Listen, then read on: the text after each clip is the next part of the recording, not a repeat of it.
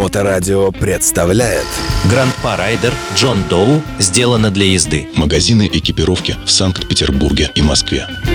Всем привет! На волнах Моторадио Максим Сережкин или просто Макс Дед. Продавец экипировки и владелец магазина Гранд Парайдер John Doe. После предыдущей программы мне поступило множество вопросов, но большинство из них сводилось к одному. Так что же лучше? Кожаная куртка или текстильная куртка, прошитая кевларом? Я бы мог просто ответить, но, наверное, без сравнений будет неправильно. Итак, объявляю батл. Кожаная мотокуртка против текстильной мотокуртки, прошитой кевларом.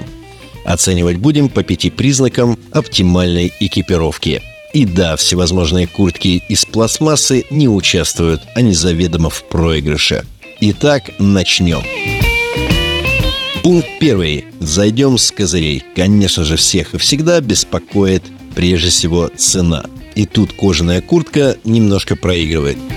На нашем рынке кожаные куртки стоят от 40, ну скажем, до 60 тысяч рублей – Дороже это, скорее всего, понты, а дешевле можно прямо реально попасть на плохое качество.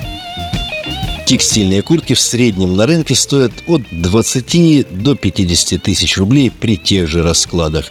О качестве мы еще поговорим, но если просто сравнивать цену, то, конечно, текстиль в выигрыше. Пункт номер два. Безопасность. Положа руку на сердце, нужно сказать, что и кожаная куртка, и текстильная куртка, прошитая кевларом, защитит вас при падении и скольжении по асфальту, так называемые скользячки. Конечно, кожаную куртку нужно правильно выбрать, она должна плотно вас облегать, и если вы героически похудели, то, скорее всего, вам придется сменить кожаную куртку. С текстильными же куртками нужно быть осторожными с маркетингом продавцов под видом экипировки с кевларом, они продают куртки с кевларовыми вставками. Запомните, текстильная куртка должна быть прошита кевларом по всему периметру изделия. И это обеспечивает ее безопасность. Наверное, по этому пункту будет боевая ничья. Переходим к пункту 3 – комфорт. И тут множество нюансов. Прежде всего, вес и скованность движений. При любых раскладах кожаная куртка будет тяжелее текстиля и будет сковывать ваши движения, несмотря на все ухищрения производителей. У текстильных курток просто нет таких проблем. Они легкие и в них очень удобно управлять мотоциклом. Нюанс номер два – это дождь. Для кожаной куртки вам в любом случае понадобится дождевик – Весной, летом, осенью, когда бы вы не попали в дождь, если кожаная куртка промокнет, она задубеет, и вернуть ей былую форму и мягкость будет достаточно сложно. С текстильными куртками все гораздо проще, они очень быстро сохнут. А для весны и осени их производят из вощенных тканей, которые держат дождь, либо из ткани софтшелл, которые и вовсе не промокают. Следующий нюанс – жара и холод – как я уже говорил, в кожаной куртке холодно, когда холодно, и жарко, когда жарко. Конечно же, можно купить куртку перфорирован... из перфорированной кожи. У меня в магазине продается такая куртка, она перфорирована как спереди, так и сзади. В ней достаточно комфортно летом. Но весной и осенью вас в этой куртке продует насквозь. Текстильные куртки гораздо легче и в них комфортнее в жару. Конечно же, после плюс 25 или после плюс 30 градусов вам придется достать куртку-сетку, а при температуре до плюс 10 градусов вам придется найти термобелье. Производители кожаных курток ухищряются, делают дополнительные клапана проветривания, дополнительные подстежки. При всем при этом, при сравнении комфортно, я бы предпочел текстильную куртку. Она гораздо более практична. Пункт номер четыре – качество. Ну, тут как бы не о чем говорить. Качество либо есть, либо его нет. И не надо смотреть на цену.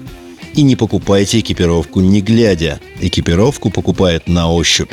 Не ленитесь приехать в магазин, потрогать, пощупать, сравнить ткани, посмотреть производителей, поговорить с людьми, которые пользуются этим экипом – и помните, идеальных вещей не бывает. Нужно просто найти качественную вещь.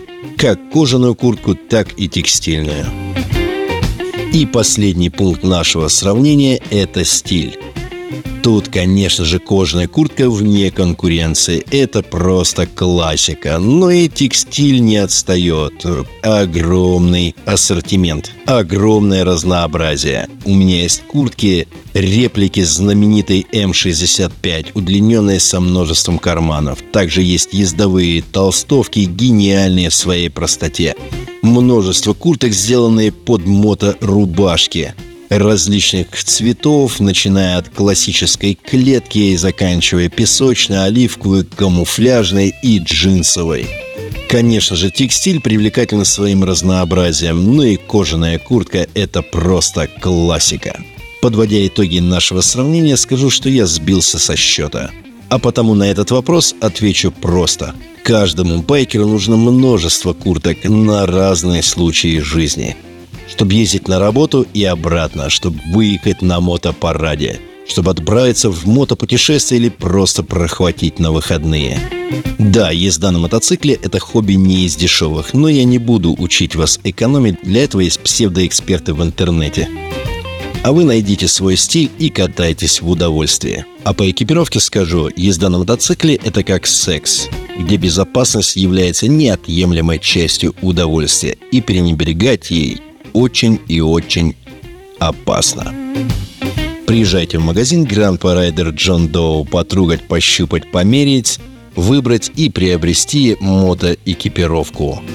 А в следующий раз я расскажу, без какого элемента экипировки невозможно обойтись. Услышимся на Моторадио и увидимся на дорогах. С вами был Максим Сережкин или просто Макс Дед. Хороших дорог! Гранд Парайдер Джон Доу сделано для езды. Магазины экипировки в Санкт-Петербурге и Москве.